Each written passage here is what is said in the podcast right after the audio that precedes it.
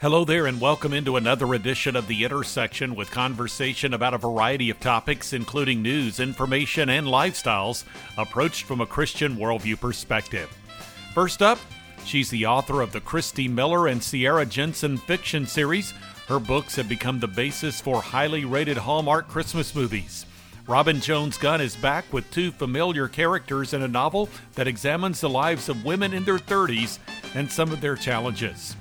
Next, from the ministry called Generous Giving, John Cortines examines some principles of generosity from a biblical perspective based on a book he's co written. Then, he's been known as the relationship doctor, and David Hawkins offers some insight and instruction regarding the operation of narcissism, which has the potential to cripple and destroy a marriage. Then, he's been known as the relationship doctor, and David Hawkins of the Marriage Recovery Center offers some insight and instruction regarding the operation of narcissism, which has the potential to cripple and destroy a marriage. And coming up on this edition of The Intersection, Promise Keepers has relaunched and has a massive stadium event scheduled next summer in Dallas. Its new head, Ken Harrison, visited with me recently to discuss the importance of men seeking to be godly men and walking in God's truth. He's coming up. Plus, some comments from Angela Hunt, the co author of what is now a series of books highlighting the operation of God. In the latest, the work of angels in the lives of believers is explored. Finally, author, commentator, and media host Michael Brown with some analysis of a recent LGBT pride tweet from the president and statements regarding the actions of the administration in placing limits on the furtherance of the LGBT agenda. This is the intersection of production of the Meeting House, and I'm Bob Crittenden. Robin Jones Gunn is a well known and prolific author who has brought back two of her more familiar characters and introduced several others in a new novel called Becoming Us, dealing with matters of identity and more that a group of Christian women are walking through together.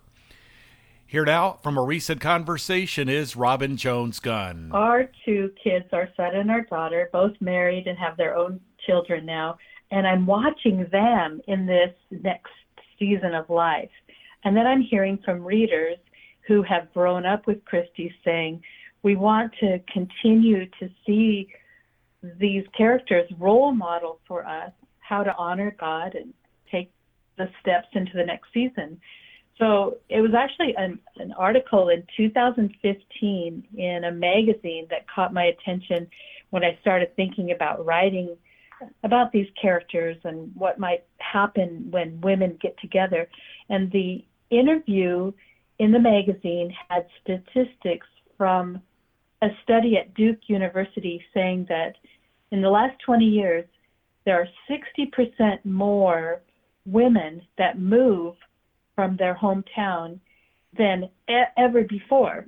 It's 60% more moving, leaving that family, leaving that support group, all that's familiar. And then the ideas started to come. That's what I want to do is write about Emily, who makes this big move with her husband and daughter to Southern California, and she has to start all over again. So a woman in her 30s who's just trying to figure out who she is, becoming us is is that story of of her making new friends, figuring out where things are at in her marriage and with her daughter, and just having that chance to do this season of life with a whole new support group. Because culturally, that's where we are. In the Christy and Todd married years and baby years books, there's three in each of those series there's been this development with these characters figuring out married life, figuring out financial difficulties. They've moved a couple times. And here they are now, sort of settling in in their 30s. They are trying to get steady and established. So, where Christy adds so much to the book in her season of life is that she has this sense of stability that's just beginning so that when she connects with Emily, she can be this supportive friend and saying the simple things like, I know how you feel. It's going to be okay. God's going to take care of you guys. And just for their husbands to start to connect and to see those friendships develop and for there to be family gatherings and having those times together where their kids get to connect with each other. So just it's been a really fun opportunity to write about these overlapping characters because it it mimics real life in so many ways. Uh, I keep hearing from the reader, it's as if you were looking over my shoulder into my life. You said it exactly the way I've been feeling. And hmm. so there's something unique about that, that when we read a novel and we enter into a fictional world, it's suddenly a mirror that you see ah, this is what I needed to be reminded of. God is with me. He is taking care of me. He will provide all our needs. And that's that's the truth and the message that Christy is learning and that she can add to the the conversations in the book. One of the main characters in the story, Jenna Lynn, is so fully aware that God's word is alive. And that's really my heartbeat too. When we get God's word in us, and it becomes part of our thoughts, it transforms us. So Jenna Lynn has this ability to do hand lettering and to paint and do watercolors. So she gives to each of the women, each of the haven makers, as they call themselves, because they want to create in their hearts and in their lives a haven so that they are becoming this becoming us, becoming mm-hmm. all that God created them to be. And um, that's where Jenna Lynn comes alongside and says, I've prepared for each of you uh, a little card. And it's a verse so that they take it home and they frame it and they think about it. And so that's where the story feels so sweetly authentic that these characters are taking God's word his truth, his principles, and they talk about them. They put them before them to remind them. Robin Jones Gunn here on the intersection. Learn more through her website, robingunn.com. Next up, it's the Chief Operating Officer of the organization Generous Giving, John Cortines, sharing material relative to the book he's co written entitled True Riches What Jesus Really Said About Money and Your Heart. From that conversation, this is John Cortines now. First of all, God is is not so interested in what the amounts look like. You know, whether we have whether you're a millionaire or whether you're a college student racking up the student loans. You know, God's not sitting there wishing that you had more money to give or, or condemning you for what you've done wrong, but rather He's actually inviting you into a closer relationship with Him as it comes to your money. And so, as we surrender our finances to Jesus and walk in relationship with Him, He invites us into those steps of generosity. And so it may be a dollar in the offering plate at your church, $5 if that's all you have to start with. And it may be a huge check if you're blessed with resources. But I would say it all begins rooted in that relationship with Jesus Christ. And uh, I would say, you know, just a little bit further on that, you know, we believe as Christians that God gave his son uh, and to die for us and invite us into eternal life with God, who is now our Father. Uh, we can call God our Father. And so the foundation of all Christian generosity is the generosity of God, that He's given us eternal life and He's brought us to life spiritually. And so, really, when we ground our generosity in that rather than a rule we have to follow, it changes the perspective. Help us, if you would, please, to navigate, and you've alluded to it already, a tension that I can see between being a saver being someone who is dedicated to building wealth, perhaps saving for retirement and you know it seems like every every week you come across articles about saving for retirement and how much you should be saving for retirement. Then if you got kids you're looking at elements with respect to saving for college. So there are all sorts of things to save for and there seems like there could be some tension between appropriating funds for the purpose of saving for the future and appropriating funds for giving for walking in generosity. So how do how do you reconcile this? Does that make any sense? Oh, it certainly does. That's that is the question, and it's something that each of us has to wrestle with in our own unique circumstances. And I don't think there's a formula. And again, I just keep pointing back to this idea because I really believe it that it's our relationship with Jesus. But it's mm-hmm. something we get into significantly in the book. You know, step one in our personal finances is to spend less than we're bringing in. And once we start spending less than we're bringing in, we have extra money. And that extra money, just like you said, can do one of two things. We can save it for the future or we can give it away. And I think both of those things in a proper context make total sense. Uh, what I would point to, I think, is that for somebody who is a saver like me, uh, there's this sense of security that we can start getting from money and anxiety about the future. And if that's driving us to stockpile, that's not a healthy Christian way to be saving. But actually, to pray about the reasonable goals we have in life. Like, I know I may be old someday and retire and not be able to work. And I know that I have some children and they're going to have educational needs. You know, these are things that God would smile upon a, a reasonable plan to invest in those things. And so my wife and I still save for retirement like almost everyone does or we'd recommend. And, uh, but I would, I could say it's about half the rate we used to. Uh, because we were saving so so aggressively out of this desire to retire early, out of this desire to win with money and get security out of that.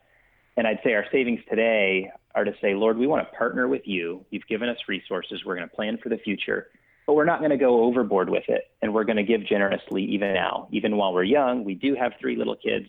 We've got a future to, to plan for. So saving and giving both are going to play a significant role in our lives. John Cortines here on The Intersection. You can find out more through generousgiving.org. Now, here's the founder and director of the Marriage Recovery Center, David Hawkins, as he discussed with me principles related to his book, When Loving Him is Hurting You Hope and Help for women dealing with narcissism and emotional abuse. This is David Hawkins. This is a spectrum disorder. So, meaning you can have a little, you can have some, you can have a lot. And of course, and obviously, if if someone has a lot, typically men, uh, women have it too, but probably in 90% of the situations, it's a male disorder, a male problem but if you have NPD, narcissistic personality disorder, then then you meet a certain number of criteria, you know, to to have that diagnosis. You have the sense of uh, entitlement, a sense of importance, uh, uh, an exaggerated arrogance, uh, a taking advantage of others, lacking empathy. You have all of those things. But Bob, what what happens more often than not is it really isn't uh, what what my nine to five schedule isn't filled with NPD, it's filled with NPT, narcissistic personality traits. Ah. So, so then, yeah, so then you have a little bit of this exaggerated self-importance, a, a little bit or some of this uh, arrogance, some lacking empathy, some uh, this self-importance where they disregard other people, but but a little bit, Bob, goes a long, long way. And then I want to kind of splice in another another word that is out there, and people that that know about narcissism and emotional abuse they know this word, and the word is covert. So covert, meaning how many men out there are forgetting, and I put that word in quotes, to think about their their wife. They're forgetting what is important to her. They're forgetting to ask her how she is or they DARVO, which stands for defend, attack, reverse victim, and then offend. You know, they flip it back. They become defensive. So you have all this crazy making stuff, Bob, and it all falls under the category of narcissism. But it wouldn't be NPD, but it'd be NPT, narcissistic personality traits. And then that leads to the emotional abuse, which is just incredibly damaging to an individual and then subsequently to a marriage. What are some practical steps that a person can do if if she is feeling that that well, my husband is so consumed with himself, he's mm. engaging in these activities. What's a woman to do? She has got to find a safe place, first of all, a safe person who will listen to her, who will validate her concerns. I'm telling you this. This is sounds like hyperbole, Bob, but every day I had it happen this morning. A woman literally started crying when I just said the words to her, "I believe you." That's all I said. I said, I believe you. And she, she started stuttering and she started crying. You, you believe me? I believe you. She says, Nobody believes me. No, I mean, my husband talks me out of my feelings. My pastor says, Look, you've just got to love him better. Just You've just got to submit. You've got to just do these. And I said, I believe you. I believe you. I, I believe your story. So she needs to be believed. She needs to find a safe place to talk about what is happening she finds that safe place, which is not going to be hard, not going to be easy to find. She finds that safe place and then she talks out what's really happening. Maybe she journals it out and brings it in to this friend, this therapist. Therapist, by the way, we don't do that good of a job either. So I'm just I'm calling everybody out. We don't, right? Uh, you know, I'm gonna call I'm calling you out, Bob. Great. well, no, seriously, us therapists, we're not doing a good job we want to call it a communications problem. Okay, she finds a safe place. She tells her story. They validate her concerns, and then we can begin. When they come to me, we validate their concerns. We look at them. We define what's really going on. So if it's abuse, it's abuse.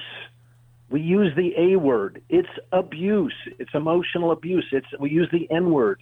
There's narcissism going on here and then we develop a game plan that's going to involve an intervention. David Hawkins, who has been known as the relationship doctor, here on the intersection, you can find out more about the Marriage Recovery Center by going to the website marriagerecoverycenter.com.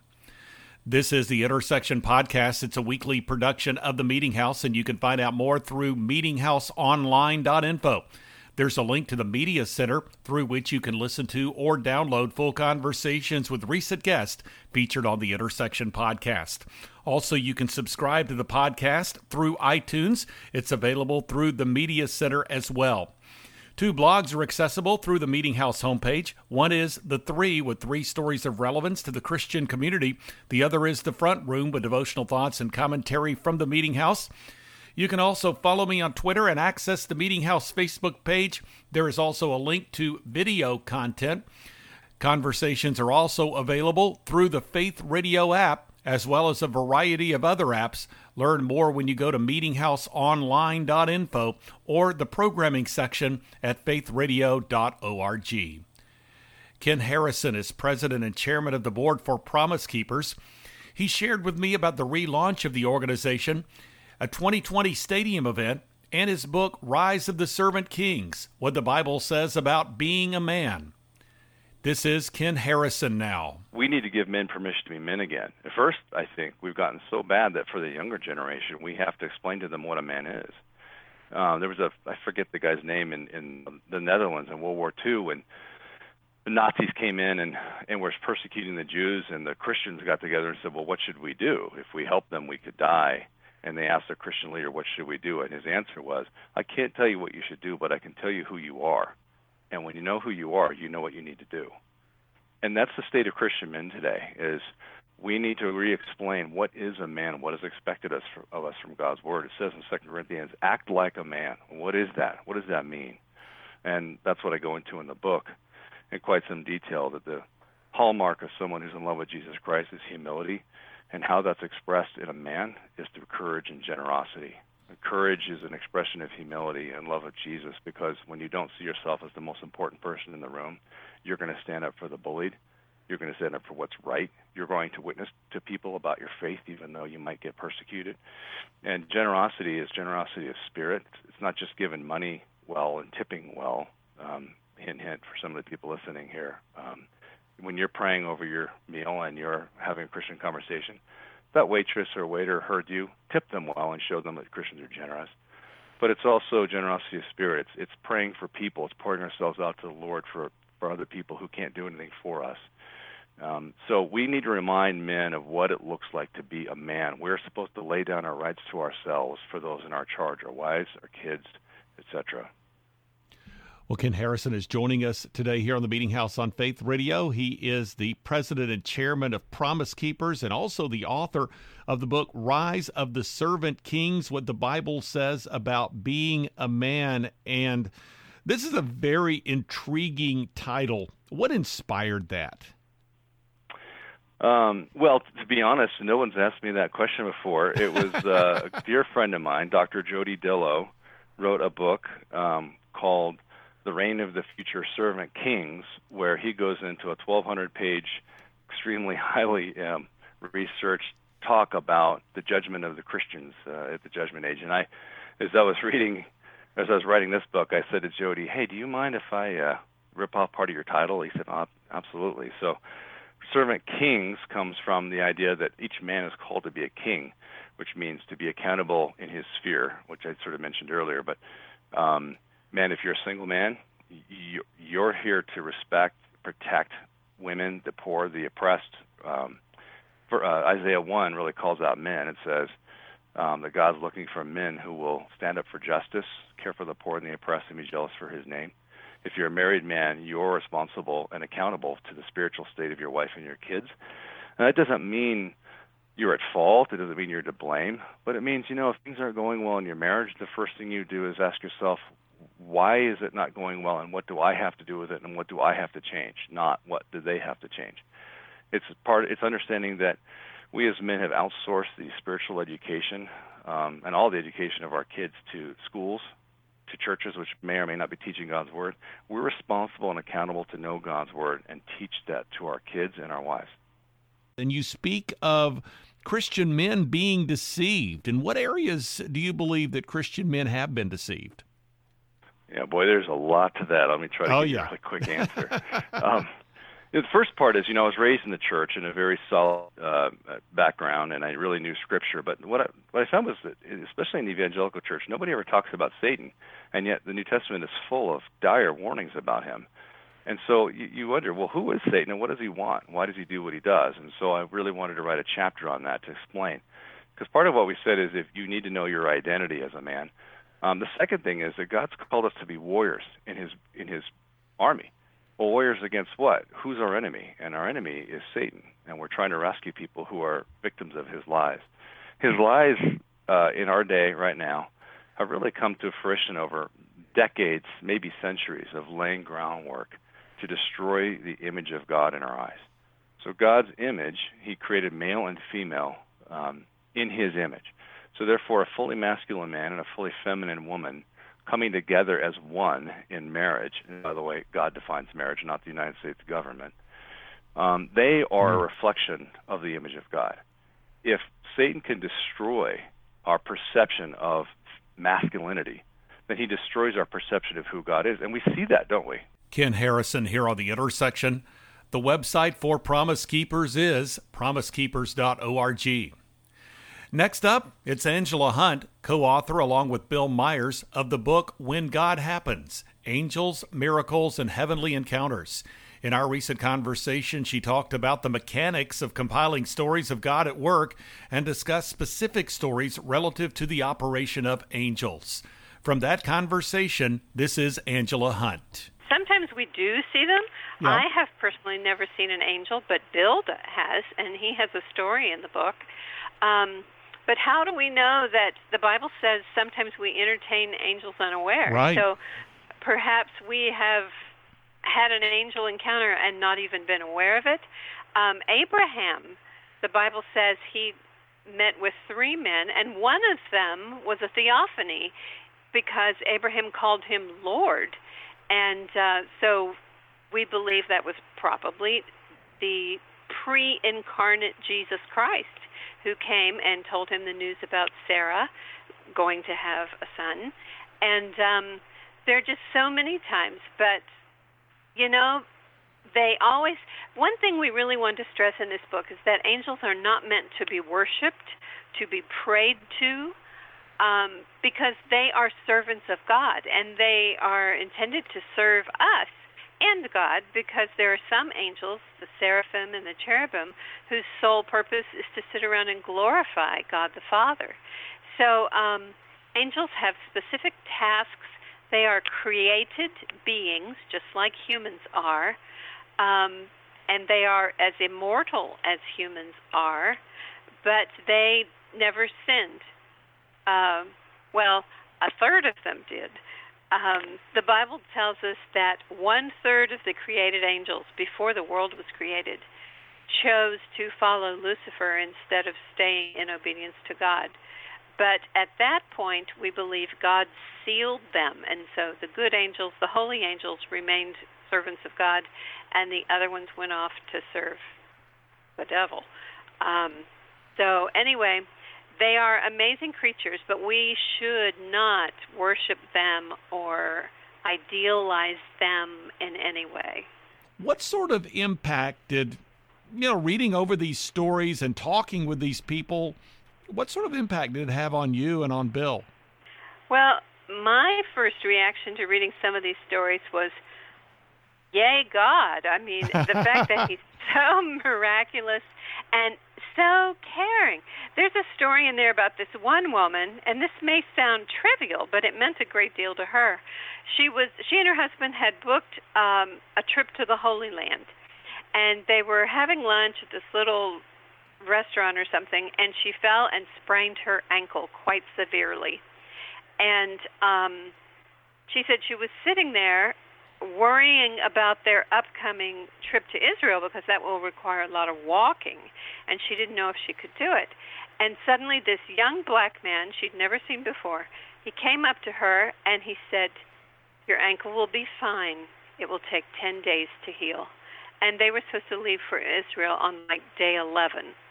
And um so she wasn't quite sure did she trust this man? Did she cancel her trip? And you know you only have so many days to cancel your trip. So she decided to trust him. She did not cancel her trip. And what do you know? On day 11 she got up put her weight on her foot and it was absolutely fine. So they were able to go on their trip and and enjoy the promised land. So, you know, things like that are just so reassuring that God cares about even the small things in our lives and sends his angels to minister to us. What would you and Bill desire for people to take away from this particular book or this series? I think the main thing is is that God is. Yeah. And the second thing would be that God cares. And the third thing is that God loves. There's a story in there uh, by a lady named Peggy, and she was not saved at the time, and she was in the grocery store and she bought a book about runes, um, those stones you can throw and they tell the future, etc. It's very occultic. But she was lost, and so she bought those, and she was setting up one afternoon. She was going to do the rune experiment and somebody knocked at her door and she answered it and it was this woman whom she'd never seen before and who came in and talked to her and I forget the gist of the conversation but it was enough to make Peggy realize that God existed and that he loved her and so she said goodbye to the woman and she closed the door and she was so preoccupied with thoughts of God that at that moment she began her movement toward him. Angela Hunt here on the intersection. The website address for the series is whengodhappens.com. Author, commentator, and media host Michael Brown talked with me recently. In light of a recent tweet by President Trump about LGBT Pride Month, he discussed some of the actions of the Trump administration that run counter to the gay agenda. He's the author of a forthcoming book entitled Jezebel's War on America from that conversation, this is Michael Brown now. Number one, gay activists are not impressed with his tweet. Right, right. It didn't make them happy either. they're bashing him. They're they're saying, listen, uh, one tweet doesn't undo all the damage you've done. He's been called the most anti-LGBTQ president in our history. So that's the first thing. The second thing is, this in a sense is consistent with who he's been in that on a personal level, he was really glad to get votes from gay community. He held up a gay flag at one rally, appreciating you know the the support of of uh, gays for Trump. And then he had his friend, uh, one of the co-founders of PayPal, openly gay, had him speak at the Republican National Convention as an openly gay man. And obviously, he's a New York liberal most of his life. He must have worked with with gays for years and years. He said he had no problem with Bruce Caitlyn Jenner using uh, the the female restroom at Trump Tower if that's what uh, Jenner wanted to do. So, in a sense, he's always been, hey, I like LGBT people and I'm all for them, etc. And I, and I work together. We're, we we're great, but he's obviously very sensitive to concerns of conservative Christians, anything that comes against our religious liberties, anything that imposes something on us uh, because of a gay agenda that now uh, restricts our rights and liberties. So he's fought against, spoken against the Equality Act, this administration, a so-called Equality Act. Uh, he's pushed back against transgender serving in the military, etc. Various things like this. He's pushed back about a boy who identifies as a girl being able to use a, a girl's bathroom in an elementary school. Different policies his administration has pushed back against. So uh, this again, to me, is consistent with who he is. If you think about his pro-life policy, he has been, in many ways, the most aggressive pro life president we've had, and yet his view remains the same that he thinks there should be exclusions for, for rape, incest, or for the life of the mother. So that was his view during the campaign. It remains his view. So, in, in that sense, he is who he is, and we have to recognize it and not put too much trust in him uh, or trust more than we should. We recognize who we're dealing with. We appreciate the good he does, but we don't put all of our eggs in this basket. And and that leads to Bob the the the subject of my new book coming out, Jezebel's War with America. And let me refer all of your listeners to Jezebel's War with America.com. The publisher, it looks like they've gone crazy. They're giving over fifty dollars of free ebooks and resources when you pre-order this book. I, w- I was shocked by what they said they wanted to offer. So Jezebel's War with America.com. Here, here's the reason I bring the book up. In the book, I connect the various dots of some of the most horrific things happening in our society today, how they all go back to a similar spiritual root that we could refer to as the spirit of Jezebel. And and who is it that in the Bible has the confrontation with this woman Jezebel? It's King Jehu. And, and Jehu is described as, as, as reckless, or he's a maniac, or he's a madman, all the same ways that President Trump is described. In fact, I have headlines describing him the very words that Jehu is described in.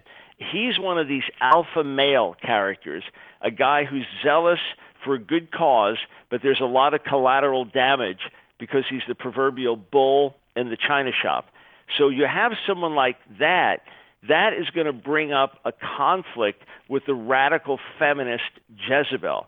So I see all this stuff happening through the Trump presidency. There's been the rise of the, the Jezebel spirit, by which I mean the same demonic forces that operated through Jezebel operating through different forces and people today. So with it, you've got radical feminism. With it, you've got the extreme baby killing spirit. With it, you've got the seduction of porn. With it, you've got the war on gender. With it, you've got the emasculating of men. With it, you've got the silencing of the prophets. With it, you've got the rise of witchcraft. And you look around in America and you check off all the boxes. And then when Trump comes in, you've got the Madonnas of the world saying they want to blow up the White House. And it's all coming up together. And as followers of Jesus, while we're involved on the social issues, and while we pray for the president, etc., we need to look and recognize there's a bigger spiritual war going on. These are not just different things happening. This is a spiritual battle in, that we're in, and the only way we can turn the tide is by taking it on spiritually. Michael Brown here on the intersection. Find out more by going to the website askdrbrown.org. I am closing out this edition of the Intersection Podcast, a weekly production of the Meeting House. Learn more through meetinghouseonline.info or by visiting the programming section at faithradio.org. Through that homepage, you'll find a link to the Media Center through which you can listen to or download full conversations with recent guests featured here on the podcast. You can also subscribe to the podcast via iTunes. The Intersection is also available in the Media Center. Two blogs are accessible. One is The Three, with three stories of relevance to the Christian community. The other is The Front Room, with devotional thoughts and commentary from the Meeting House. And you can follow me on Twitter and access the Meeting House Facebook page. There's also a link to video content, including recently added content from the 2019 National Religious Broadcasters Convention in Anaheim, California. Conversations from the Meeting House program can also be found on the Faith Radio app. Learn more when you visit faithradio.org or meetinghouseonline.info. At the Meeting House homepage, you'll find out about other apps through which you can access Meeting House content. Again, the website address, meetinghouseonline.info, or visit the programming section at faithradio.org to access the Meeting House homepage. Thanks for joining me for this edition of the Intersection Podcast. I'm Bob Crittenden.